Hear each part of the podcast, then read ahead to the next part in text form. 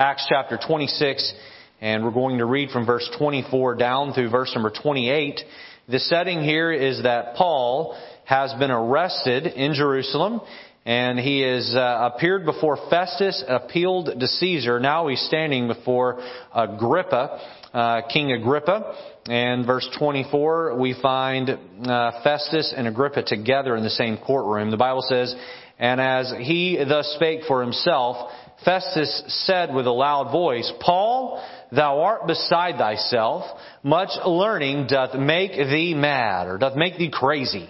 "But he said, I am not mad, most noble Festus, but speak forth the words of truth and soberness. For the king knoweth of these things, before whom also I speak freely. For I am persuaded that none of these things are hidden from him, for this thing was not done in a corner. King Agrippa, believest thou the prophets? I know that thou believest." Verse 28, "Then Agrippa said unto Paul, Almost thou persuadest me to be a Christian." What a sober and sad statement that Agrippa would make. Almost thou persuadest me to be a Christian. We began last week looking at 1 Corinthians 3 and Paul's journey in planting the seed and watering the seed so that God could give the increase. Last week we talked about planting the seed. This week we're going to look at watering the seed, or cultivating the seed. How do you get someone to accept Christ when they're not quite ready yet? What do you do with someone who is a King Agrippa? They are almost persuaded, but just not quite there. How do you handle that? What do you do with that? That's what we're going to talk about tonight, is that staying after it and not giving up on someone, and how to get someone to Christ after the first attempt. Let's pray tonight. Lord, would you help us as we consider a difficult topic? Lord, this is more advanced material than what's usually covered in church. We could say it's meat and not milk, per se, as far as the living of it goes. But Lord, a very important topic, and things that we should consider, things that we should alter or do better at in our attempt to bring our family, our coworkers, our neighbors, those who we have regular contact with that we know are not saved and have been witness to, that we can bring them to Christ and bring them to salvation. So, Lord, help us to be attentive and alert, and, Lord, a tender heart toward the truth that we hear. In Jesus' name, amen. You can be seated. I wish I could tell you that Agrippa got saved. I don't know that he did. We may get to heaven and find that Agrippa is there. We may get to heaven and find out that Agrippa is not there. You say, well, if Paul had done a better job of presenting his case, maybe Agrippa would have been persuaded. And I would say, hold up just a minute here. Do you remember Herod? You remember when Jesus stood before Herod? You know that Herod was almost persuaded as well. Herod looked at Jesus and said, "What is truth?" He asked the wrong question. He should have asked, "Who is truth?" Because truth embodied was standing right in front of him. And Jesus made it very clear to him who he was. And even Herod, at least at that moment, did not put his faith and trust in Christ. Now, we may get to heaven and find that both Herod and Agrippa are both there. We don't know that. Have you ever given the gospel to someone only to find them not be quite ready to receive it? What do you do with that? Oftentimes in my life, I've given the gospel to someone, and they've I have been able to see the convicting hand of the Spirit of God at work in their heart and their life. I could tell that they were being pulled and nudged by the Spirit of God, that He was trying to draw them to repentance. And there was this pushing away, this I'm not quite ready yet. And I would just take a moment to say that if you're in that boat here tonight and you have considered salvation, but yet not received Him. I believe everyone here is, but we never know who's watching online. And I'm amazed how many people will tune in and watch a sermon even later. And so I'll just say this to anyone that would apply to, is you can eventually run the patience of God out on your salvation. The Spirit of God is only going to work to draw you for so long. And if you know the truth and you push away from the truth over and over and over again, there will be a day when the Spirit of God just says, I'm not going to draw you anymore. I'm not going to work on your heart any longer. You say, well, then I'll still be able to call on the name of the Lord and be saved. If the Spirit of God is not drawing, you can pray all you want. You will not be saved. You will not be saved. The Spirit of God must draw you to repentance, or that prayer means nothing. That prayer means nothing. And so be careful about that. Don't test the Spirit of God. Don't test that. You make sure that if God is drawing you to repentance, that you not be so caught up in the fun of a party life. And I had one guy tell me in his living room, he said, I would get saved, but I love to drink and I love the life that comes along with alcohol. And I know if I get saved, God's going to want to take that away from me, and so I just don't want to get saved yet. And I said to him, sir, you would rather party and go to hell than give up your party and end up in heaven. And he said, I don't want to give up my alcohol. Please leave me alone. My friend, don't make that mistake. And I would just remind everyone that hell is no party. Hell is not a big drinking party. It's not a big tailgate. It's not beer pong. It's not whatever happens at the VFW or whatever happens at the bar after 11 o'clock at night. That's not what hell is. Hell is torment. Hell is fire. Hell is pain. And hell is real. Hell is just as real as where I am standing right here today and where you are right now today. It's a real place that people go that do not accept Christ. And because of that, we are working to persuade people. Christians are working to persuade people of the gospel, of the truth of the gospel, and unto salvation. And I have to tell you that there have been many times in my life where I've tried to tell someone about how to go to heaven, and they have not accepted. They have not been ready at that moment. They've not wanted to do it. And to be honest, the temptation is to throw up my hands and say, well, I did my part, wash my hands, and walk away.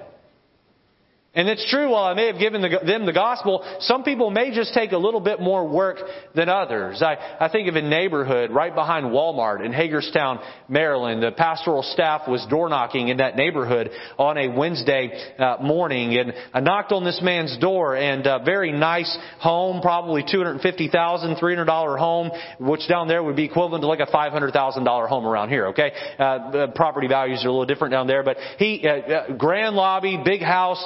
He invited me in, and it was just him, and he was a very wealthy man from India, probably a doctor if I had to guess, and had a lot of money, and was single, living on his own, and lived in this home. And he was, I believe he was either Hindu or Muslim, definitely a faith from that Middle Eastern area, and he had a lot of questions about the Lord, a lot of questions about the Bible, a lot of questions about Christianity, a lot of questions about Jesus Christ, questions that I had never ever, and since then, never been asked before, questions that were deep, questions that were complicated. And can I tell you, I spent about 40 minutes witnessing to this man. It was to the place where the rest of the pastoral staff was driving around the neighborhood looking for me and thought I had been kidnapped. It was time to go, and I was still witnessing to this guy. You know what? I told him I could not work through all of his questions because he just came from a different religious system than what I was presenting to him. And he had questions and he was curious, but he was not yet ready to put his faith and trust in Christ. You know what would have been a shame is if that I would have never made an effort to go back and spend time with him. Do you understand that a lot of people need more than just one 20-minute presentation of the gospel to be saved? How many of you here heard the gospel more than once before you got saved? Would you raise your hand? Aren't you glad somebody came back a second time and a third time and a fourth time? Aren't you glad the Lord didn't give up on you? Well, I went back to this man's house several times and never found him home. And he never replied to my phone calls. I really worked to try to follow up with this gentleman and have Bible studies with him and help him to see this. And I pray that I know I was at least able to plant some seeds. And I pray the Lord would use other people to water those seeds and bring him to a saving knowledge of Christ. But my friend, all of us today are called not only to give the gospel out once and then turn our back and leave, but to stay after it with people and work to see them saved. I'm curious tonight, how many of you here have a family member who is not saved? Would you raise your hand if you have a family member who is not saved, okay? How many of you here have a neighbor and you are sure that your neighbor is not saved? Would you raise your hand? How many of you here, let's see, have a coworker? If you work here, don't raise your hand, okay? How many of you here have a coworker and you're sure they're not saved? Would you raise your hand? Okay? Can I tell you that it isn't just about telling them once and then forgetting about them. They need to know that you care. I think about my grandmother. I talk a lot about my grandmother because my heart is broken over where she is today.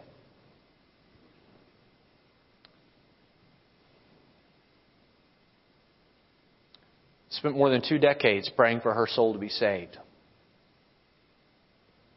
Every night when I went to bed, I'd pray for all of my brothers and sisters by name, my mom and dad. My mom had trained me by the time I was 11 to 12 years old to pray for my future wife, that God would protect her and keep her safe and pure. And each night I'd pray that my grandmother would trust Christ.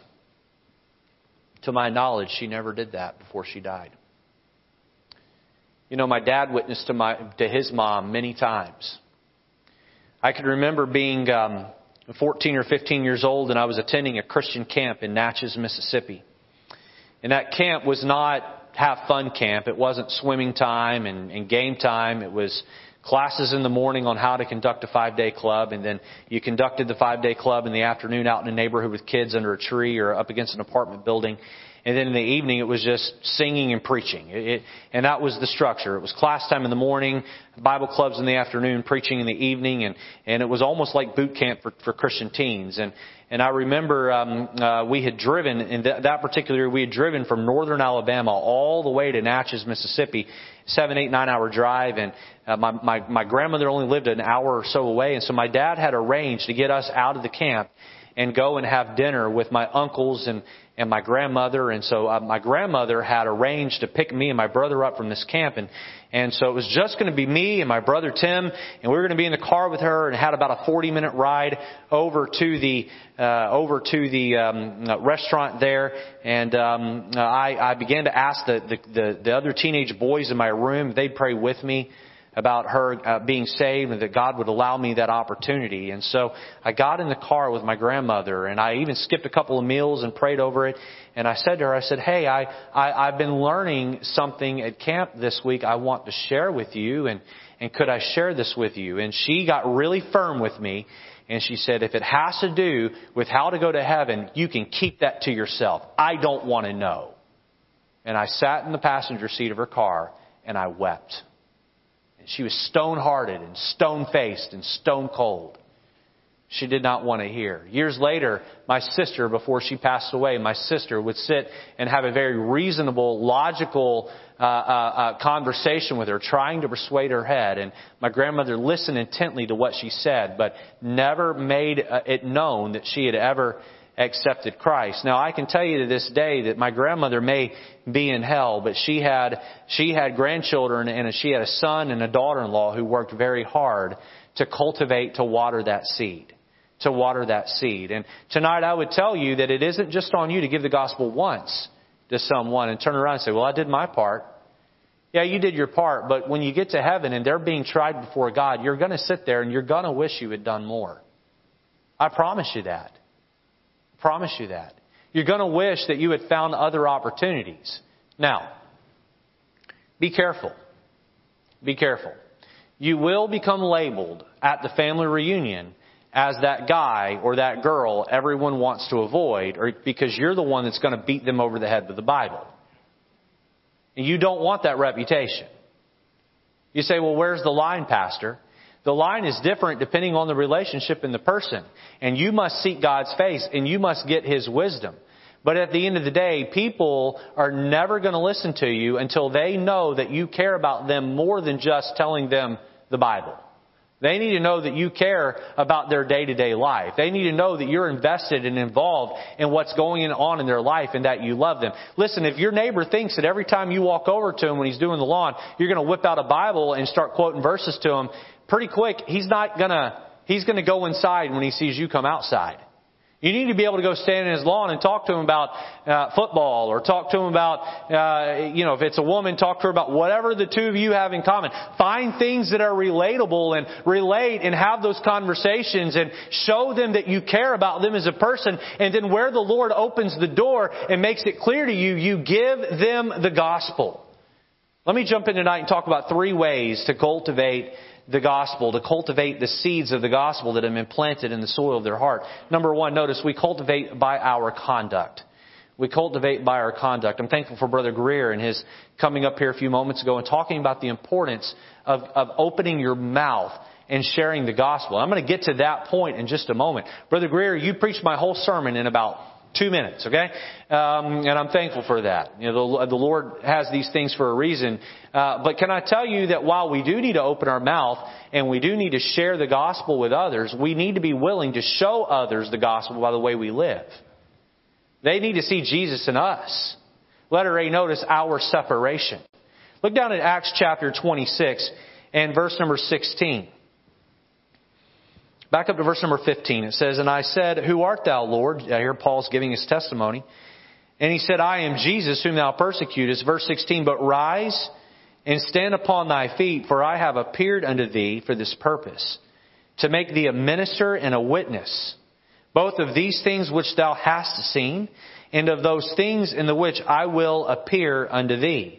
So here Paul has been blinded by a light. He's been knocked down off his horse. He's on the road to Damascus to persecute Christians. And Jesus comes to him and says, "Saul, Saul, why persecutest thou me? It is hard for thee to kick against the pricks. You're ignoring my hand of conviction in your life." And Paul, covering his eyes, knocked down off his horse, blinded by the light, says, "Who art thou, Lord?" And Jesus says, "I am the Lord, and you are persecuting me." He said, "But I want to save you, and I want to set you apart, and I want to use you to be a witness." He said, "Paul, I don't want you to be in comparison to the world around you. I want you to be in stark contrast to the world around you." 2 Corinthians chapter 6, verse 17. Turn over there with me. 2 Corinthians chapter number 6 and verse 17. We have too many Christians today. You'll never ever reach anyone with the gospel because they look at you, and other than the title of Christian, there is really not a whole lot different about you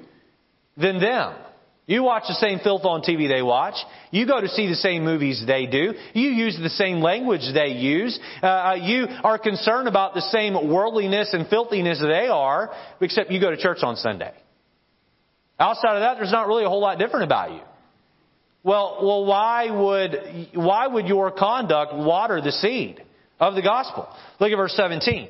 "Wherefore come out from among them, and be ye separate, saith the Lord, and touch not the unclean thing, and I will receive you, and will be a father unto you, and ye shall be my sons and daughters, saith the Lord Almighty." The Christian is to walk a line between being friendly to the world without being friends with the world. Let me say that again. The Christian is to walk a line between being friendly to the world but not being friends with the world. Some of you here, your best friend, they're lost. And the truth is, you're not rubbing off on them. They're rubbing off on you. You are allowing them to dictate your movie habits. And, "Hey, did you see this on Netflix? Hey, did you see this on Hulu? Hey, did you catch the last episode of this show?" And you run home and you watch it, and they're being a poor influence on you. And earlier in 2 Corinthians 6, Paul tells the church, he says, "Be ye not unequally yoked together with unbeliever, for what fellowship hath light with darkness?" There is to be a difference between you and them. Now, I want to contrast that for you. Turn over with me to Matthew chapter number 9. Matthew 9, and I want to try to take two passages here that seem to go in different directions and show you how they don't go in different directions. Matthew 9, verse number 11. Here we find Jesus being invited into a Pharisee's house to have dinner. Look at verse 11, Matthew 9. It says, "And when the Pharisees saw it, they said unto his disciples, Why eateth your master with publicans and sinners? But when Jesus heard that, he said unto them, They that be whole need not a physician, but they that are sick. But go ye and learn what that meaneth. I will have mercy and not sacrifice, for I am not come to call the righteous, but sinners to repentance." I read an article one time where it said that Jesus hung out with publicans and sinners. Can I promise you something this evening? Jesus did not hang out with publicans and sinners. Jesus wasn't down hanging out at the tax collector's office saying, yeah, we just got some more money. Jesus wasn't down on the street corner with harlots and women of the night and just hanging out there for the sake of hanging out. You know what? There were harlots around Jesus, but they were there being made whole by Him. There were publicans around Jesus, but they were there repenting over their extortion of funds and returning it fourfold to those they had stolen from. Jesus spent time with sinners. He was friendly to sinners, but Jesus was nothing like their sin. In fact, Jesus was without sin. My friend, you are to separate from the world. The reason why many of us cannot water the seed of the gospel in someone's life is because we're too busy trying to live like them instead of showing them how we are to live like Christ. Our separation. Our separation. Your neighbors ought to see you getting in the church, in the car, going to church every Sunday morning, every Sunday evening, every Wednesday evening. They ought to see you being faithful. They ought not see that it's hit and miss or here and there, but that it's important to you, that it's a staple of your life. They ought to see that your language is different at work. Hey, listen, you ought not be cussing at work on Monday and then coming to church and saying, praise the Lord, on Sunday. No, there ought to be something different about you. I can remember working at different warehouses, and there would be the break time. And you know, there was always a chunk of men that headed straight for the side door so they could smoke their cigarettes. You know where I wasn't? I wasn't hanging out there smelling like nicotine, taking in their secondhand smoke. You say, well, you could have went there and been a witness. No, I went to my break room and I got my Bible and I read my Bible. And you know what? There were times where guys would avoid the smoke break and they'd come sit and talk to me about God's Word. They want to see that you are separated from them. You say, well, but that means I'm not going to be liked. Listen, you're going to get ribbed here and there. But at the end of the day, when they need to know something that's hard-hitting in their life, they will come to you if they believe you're genuine. Letter B, notice our sincerity. Our sincerity. Turn back over to Acts chapter 26. In verse number 29, and Paul said, I would to God, this is right on the heels of Agrippa saying that he was almost persuaded, I would to God that not only thou, but also all that hear me this day were both almost and altogether such as I am, except these bonds. What's he saying? He's saying, I wish everyone here today would be saved like I'm saved. I don't want you to be in bonds like I am, but I want you to be a believer of Christ. Verse 30, and when he had thus spoken, the king rose up and the governor and Bernice and they that sat with them. And when they were gone aside, they talked between themselves, saying, this man doeth nothing worthy of death or of bonds. Then said Agrippa unto Festus, this man might have been set at liberty if he had not appealed unto Caesar. You know what they looked at Paul and said? The guy is radical. The guy is extreme. The guy is out there. The guy has stuck his neck way out there for this Jesus he loves. But this guy is the real deal. You know what they said about Paul? They said, if he had not asked to go to Caesar, we probably just would have let him go. Because there's nothing in him that's disingenuous or insincere. He was sincere. Christian, your integrity matters. Your integrity matters.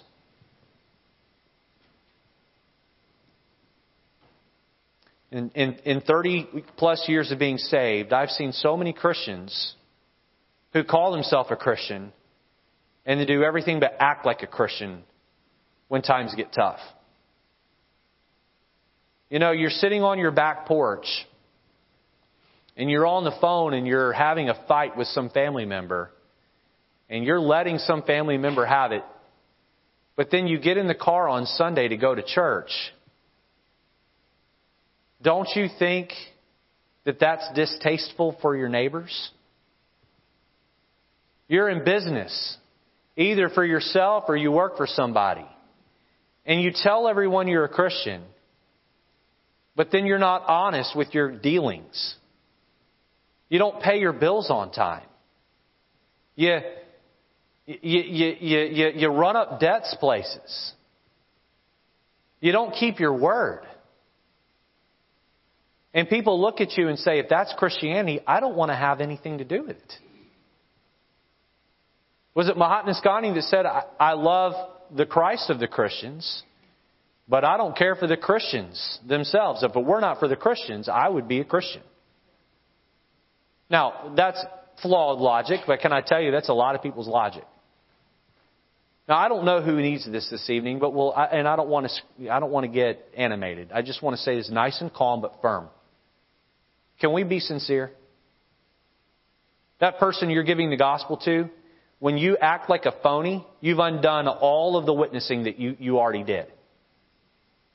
Now you are the biggest hypocrite walking the planet. You're telling your boss that he needs to go to church, but you're showing up late to work. What kind of integrity is that, Christian?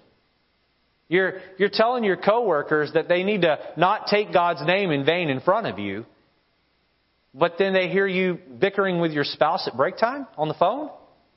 They hear you talking down your spouse? You come into the break room and listen, and I'm not on social media, so this isn't in the forefront of my mind per se, but you know, when I was on Facebook, sometimes I'd go over to the info page of someone and I would see that their favorite book was the Bible, and then they would have a list of their movies they liked, and there were movies that were filled with bedroom scenes and horrible language. Do you not see the hypocrisy here? Do you not see how you undermine yourself? You're posting Bible verses all over your Facebook page or all over your Twitter account or pictures of you reading your Bible on your Instagram. But then the next time around, the feed comes up, your name comes up, and you're complaining and you're gossiping and you're ripping people down and you're hurting the cause of Christ. Now, my friend, I think my battery is dead. No? We're good? Okay. No, I'm on. The devil doesn't like my preaching. He got into the system and just shut it off here. I'll go behind the mic. How about that? Christians, we need to be sincere. Letter C, notice our steadfastness. Give me a thumbs up back there when my mic's on. Our steadfastness. Turn over to Colossians chapter 4. We're talking about watering or cultivating the seed, bringing someone from a place of unbelief to belief over a longer period of time. A family member, a coworker, a neighbor, an acquaintance that you met and you're sitting down for Bible study with. Colossians 2, verse 4, it says, "And this I say, lest any man should beguile you or deceive you with enticing words. For though I be absent in the flesh, yet am I with you in the Spirit, joying and beholding your order and the steadfastness of your faith in Christ. As ye have therefore received Jesus Christ the Lord, so walk ye in Him, rooted and built up in Him, and established in the faith, as ye have been taught, abounding therein with thanksgiving." Our steadfastness. I think I'm back on and I'm a little loud, so take me down a little bit there. Our steadfastness. Now, what this means is that you are the real deal for the long term. You are the real deal for the long term. You're not up one day and down the next. You're not faithful to church one year and out the next year. You know how you're going to make a difference in someone's life. You know how you're going to see them come to the saving knowledge of Christ. Or maybe even a distant brother. I'm still really loud. Take me down. There we go. Maybe I'm just loud up here. I don't know what it is. But you're going to make that difference by being steadfast. That means consistent. Year after year after year, you're in church. Year after year after year, you're growing in your walk with the Lord. Year after year after year, you are who you are. Some people may not get saved in a day or a week or a month or a year. They may look at your Christian testimony over 10 years or 20 years or 30 years and say, because of his faithfulness and the roots he's put down for the Lord and the joy he has in his life, I want that in my life. I want that in my life. A steadfast spirit goes a long ways in someone's life to water the seed, to bring them to salvation. Number one, we cultivate by our conduct. Number two, we cultivate through conversation. We cultivate through conversation. Notice letter A, acknowledge the Lord. Go back to Acts 26 and look at verse number 22. Acknowledge the Lord. In verse 22 it says, "Having therefore obtained help of God, I continue unto this day witnessing," notice this here, phrase here, "both to small and great." Witnessing both to small and great, saying none other things than those which the prophets and Moses did say should come, that Christ should suffer, and that He should be the first that should rise from the dead, and should show light unto the people and to the Gentiles. What was he saying here? He's saying, I go around and I tell everybody that will listen that Jesus Christ wants to save them. Yes, I'm standing in a palace. I'm standing here in your throne room, Agrippa, or in your courtroom, Agrippa, And I'm telling you, as a king, with your governor Festus sitting next to you, I am telling you that Jesus wants to save you. But you know what? Before that, I was down on the street with a pauper. I was down on the street with a peasant. And I was telling them with ash on their face that Jesus wanted to save them too. Both small and great. You need to acknowledge the Lord. What does Proverbs 3:6 say? It says, in all thy ways, what? Acknowledge Him, and He shall direct thy path. You know what? It goes a long ways when you're at work and you bow your head and you pray before you eat your lunch. People take notice of that. They take notice of that. It goes a long ways when you're having a hard time at work figuring out a problem, and you say to your coworkers who are lost and heathen, you say, let's take a moment and let's pray about this. Now, they may not like your prayer, but bow your head and just in your heart, just say, Lord, give us the answer to the problem. And then when it works out, and then when the problem's solved, you look at them and say, see, I prayed and it worked out. You say, oh, pastor, come on. You know how foolish I'm going to look? Do you realize that after this happened with Paul, he got into a boat so that he could go to Rome, and on that journey, a big hurricane came, and they were about to crash, and he prayed, and then he told everyone, he said, I prayed, and God said, throw all the stuff overboard, and everybody's going to survive. And everybody looked at Paul like he was crazy until they all survived, and a snake bit him, and he didn't die. Then they all looked at him and said, whoa, this guy's the real deal. This guy's legit. Whatever the slang of that day was, all right? You know why? Because he was not afraid to take his stand for the Lord. Listen, acknowledge the Lord. 1 Corinthians 10:31, whether therefore ye eat or drink or whatsoever ye do, do all to the glory of God. And so we're to acknowledge the Lord. Letter B, answer their questions. Answer their questions. What I'm asking everybody here to do tonight is to quit worrying about what everybody thinks about you and just be a lover of Jesus Christ. Let them talk about you behind your back at work that you are the religious lunatic. It's okay. Embrace it. You're called to be peculiar.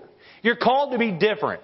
And so just embrace it. Hey, a lot of Christians, they want to ride the fence. They want to be like the world on Monday, and they want to be like the Lord on Sunday. And you know what I found a long time ago is that when you try to ride a fence, it hurts.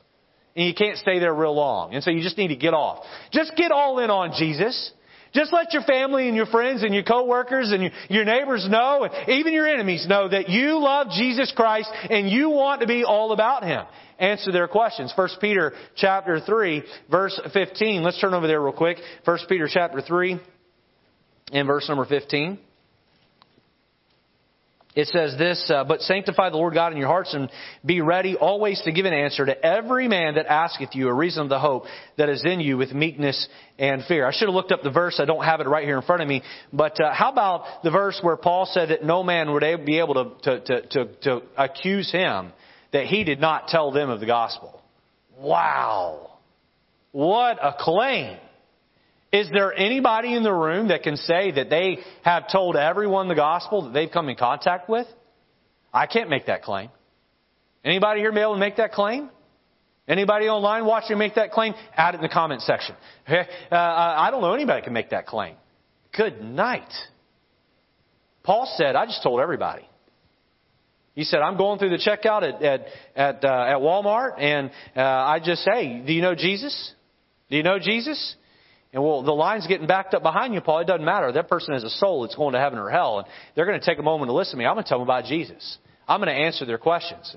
And I've told the stories about my coworkers in college who come to me, local Chicago natives, and sit in my car after work. And I have the chance to witness to many of them. When I worked for Max Finkelstein Incorporated, delivering tires all over this area, they found out that I had come. My previous job was that of a pastor. And so I was called Pastor Richard at the church I worked at. And so all of the men at my job, a couple of them were Muslims, but all the men at my job started calling me Pastor Richard. And I was treated like the pastor of that blue-collar work team. And I got to lead a whole bunch of them to Christ. I was out of the ministry, but I was not out of ministering to their needs. And so I was there to answer their questions. How about Acts 16? Acts 16:31. We're in Acts 26. Acts 16, we find Paul and Silas in prison. You remember? You remember this story, right? They were out preaching the gospel, and they cast a demon out of a woman. And the people who were controlling her lost a lot of money. So they had Paul and Silas beaten and thrown into the inner prison. And what did Paul and Silas do? Did they go, well, we want these other jailbirds to like us, so we're going to start acting like them? Is that what they did, Mark? Did they start cussing like all the other people in jail? Did they start complaining like all the other people and claiming they didn't do anything wrong? Is that what they did, Eric? You know what they started doing? They started having a prayer meeting. And I bet all the people in those cells said, hey, quiet over here, we're trying to sleep. And Paul and Silas said, hey, quiet over there, I'm trying to pray. And they just prayed and they sang. And God sent an earthquake. And I bet you everyone in that prison probably thought Paul and Silas were just strange until the earthquake came. When the earthquake came and their shackles fell off and the doors flew open, you know what? Nobody was saying Paul and Silas were strange. In fact, they all stayed put, and the jailer came running in, and you know what he said? He said, what must I do to be saved? How do I get what you got? Somebody had planted the seed in that jailer's heart months before, days before, years before, and the praying and the singing watered the seed. And when the earthquake came, a man came running in on his knees. Now, what's not told in that story is how many prisoners got saved.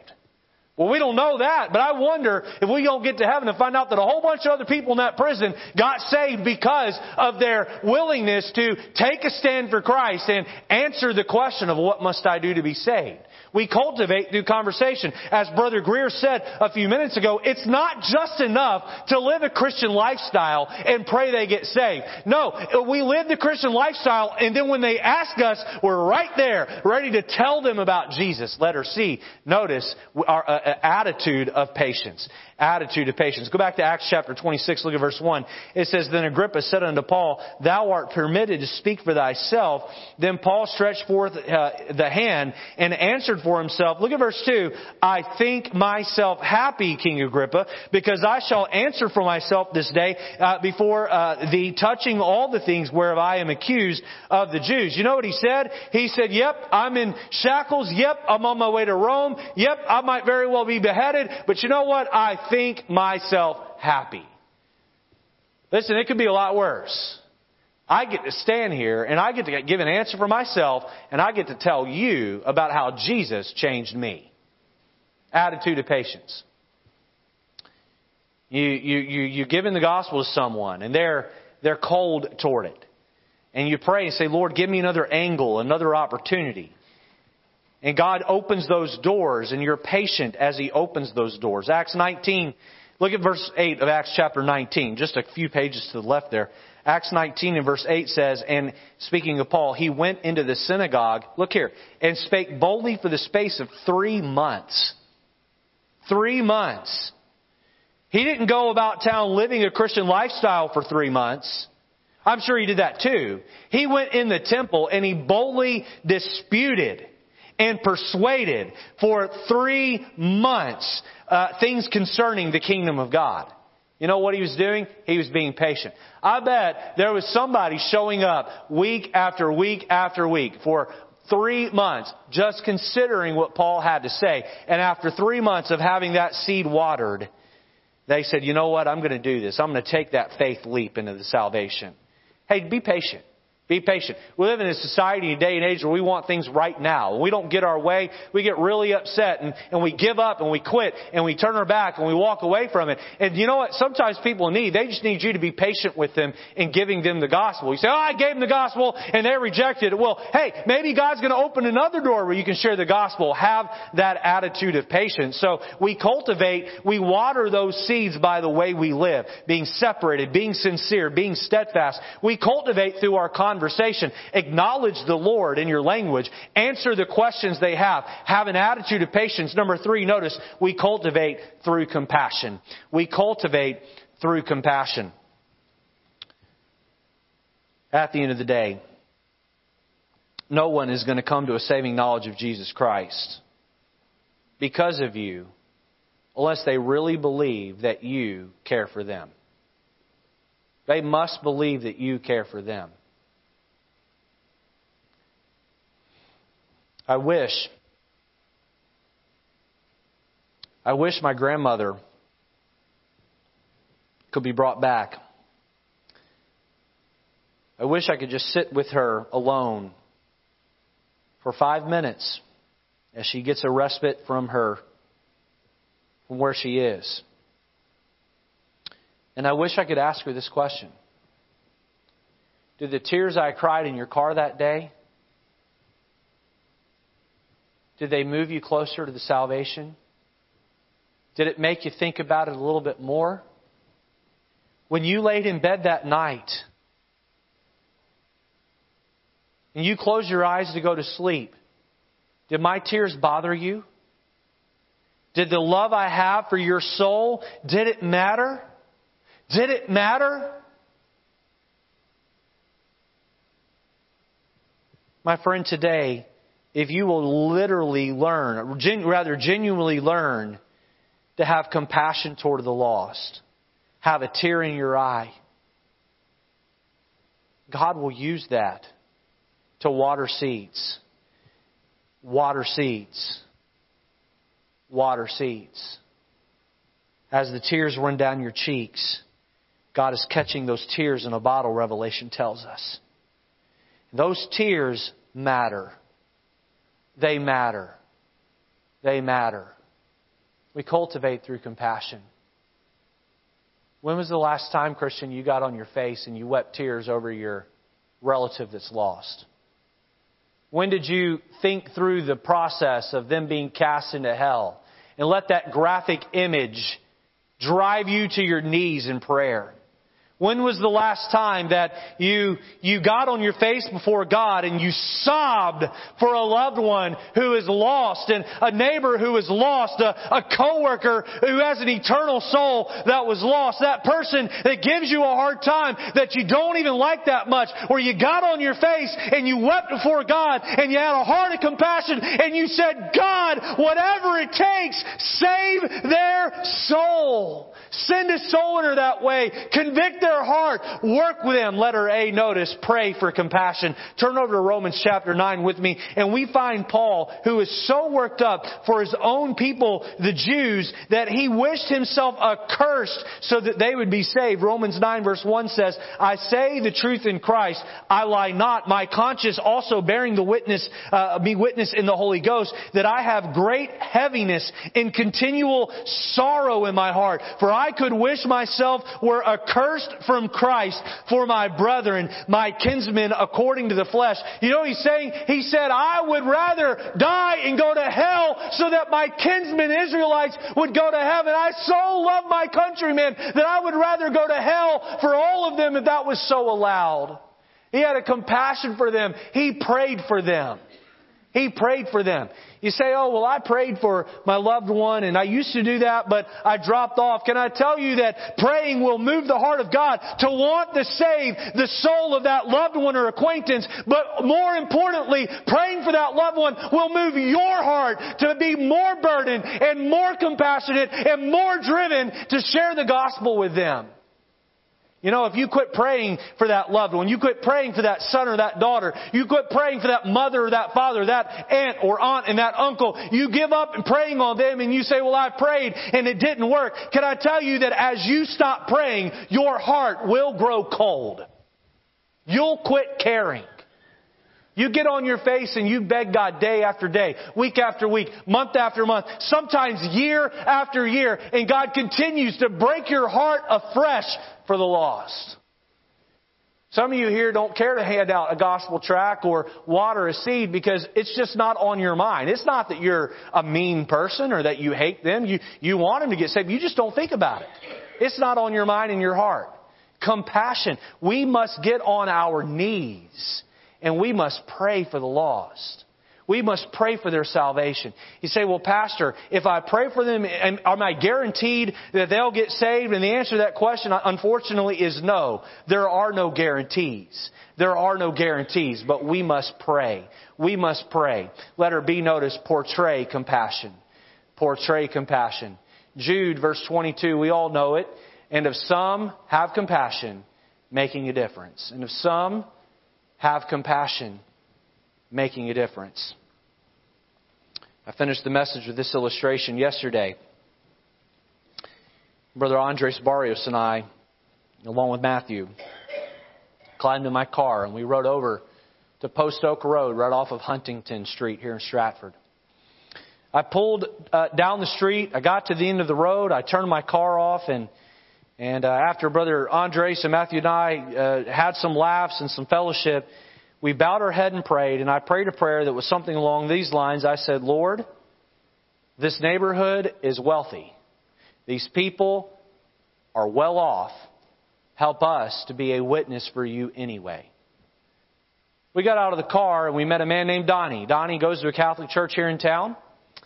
And Donnie is a born-again believer. Knows that his church is erring, but has been there many years and doesn't want to leave, but has put his full faith and trust in Jesus Christ. We had a great time encouraging him in the Lord and him encouraging us. We went down the road a little bit further and we met a gentleman who used to go to church here real regular and about a year and a half ago dropped off and isn't really going anywhere right now, and had a really, really good, pleasant conversation with him. And he said, I've been praying about coming back and thinking about coming back. And he said, I think I might just come tomorrow. He didn't come today, but I'm praying in the next few weeks this gentleman will be back in church. And I thought, this has been a great day. We met a man who's saved, and he encouraged us. We encouraged him, and we met an old church member, and he's talking about coming back. If that's all that we get out of today, that's great. And then we knocked on the door, and a lady named Ida, she yelled out from her window. She said, "Who's there?" And I said, "Hey, my name's Richard. I'm the pastor from White Oak Baptist Church. Andres is here with me, and we just want to invite you to church." She said, "Hang on just a minute." And Ida was all about 4'10". Weighed about 90 pounds, but Ida came to the door and she opened the door. And we began to talk to Ida. And Ida said, "I'm lonely." She said, I'm tired. She said, "I'm weary." Just at the top of the staircase in that split level home was her husband of almost 50 years who had Alzheimer's. And Ida was tasked with the responsibility of cleaning up behind her husband's messes, of spending many nights getting little to no sleep. And I just stood there on that porch with a broken heart and a broken spirit. Something inside of me said, "You'll inconvenience Ida if you try to witness to her right now. She's busy taking care of her husband, and she doesn't have time to talk to you right now." But what I learned that day, what I learned yesterday, was that the seeds of the gospel were a long time ago planted in Ida's heart. The problems that God had sent into her life with her husband, along with other circumstances, had watered the seeds that were in her heart. She just needed someone to come by and have enough compassion to look at her in the eye and say, "Jesus loves you."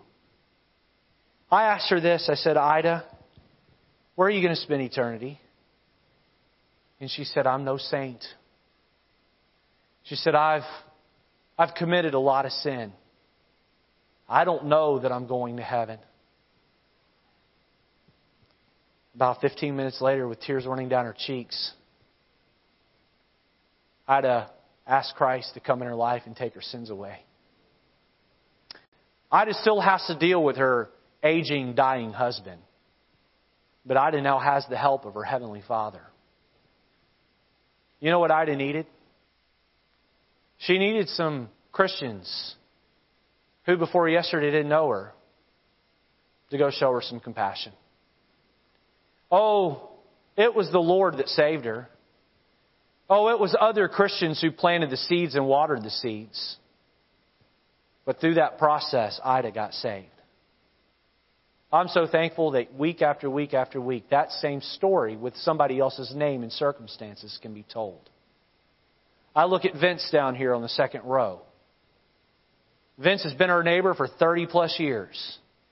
By the way, everybody pray for Vince. Today would have been 50 years, or yesterday rather, would have been 50 years of marriage had his wife still been alive. And today's a tough day for Vince. This has been a tough weekend for Vince. And you all, let's lift him up in our prayers. But Vince came stumbling in the door of our church just a handful of months ago, back in May. And he and I had the chance to sit on the back row. And he poured his heart out about all the heartaches and troubles and trials of life.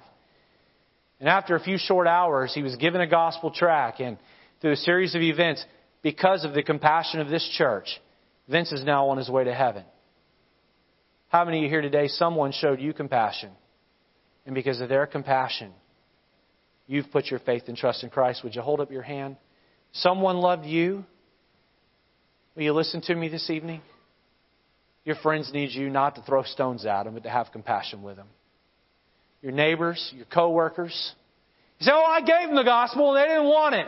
You just keep on living like Jesus. You just keep on answering their questions. You just keep on acknowledging the Lord. You keep on with an attitude of patience. You keep on loving them. You keep on praying for them. You keep on showing them compassion. And one day, if the Lord allows it, one day their heart will soften and they'll open up their hearts and lives and they'll trust Christ as their Savior. But we must cultivate that seed. Let's have our heads bowed and eyes closed this evening. Lord, would you move in our midst tonight? Would you break our hearts afresh and anew for those that are in our lives and are not saved? Lord, I would hate for any loved one of anyone in this room to end up where I believe where my grandmother is. Lord, may we make every effort. May we invest every tear, every prayer, every kind word, every sincere spirit. Lord, may we be patient, but Lord, may we be constant and steadfast in our love. And may we realize that for many folks around us, we will be the only Bible that they may ever read. Lord, help us to cultivate the seeds of the gospel. And may you give the increase. In Jesus' name.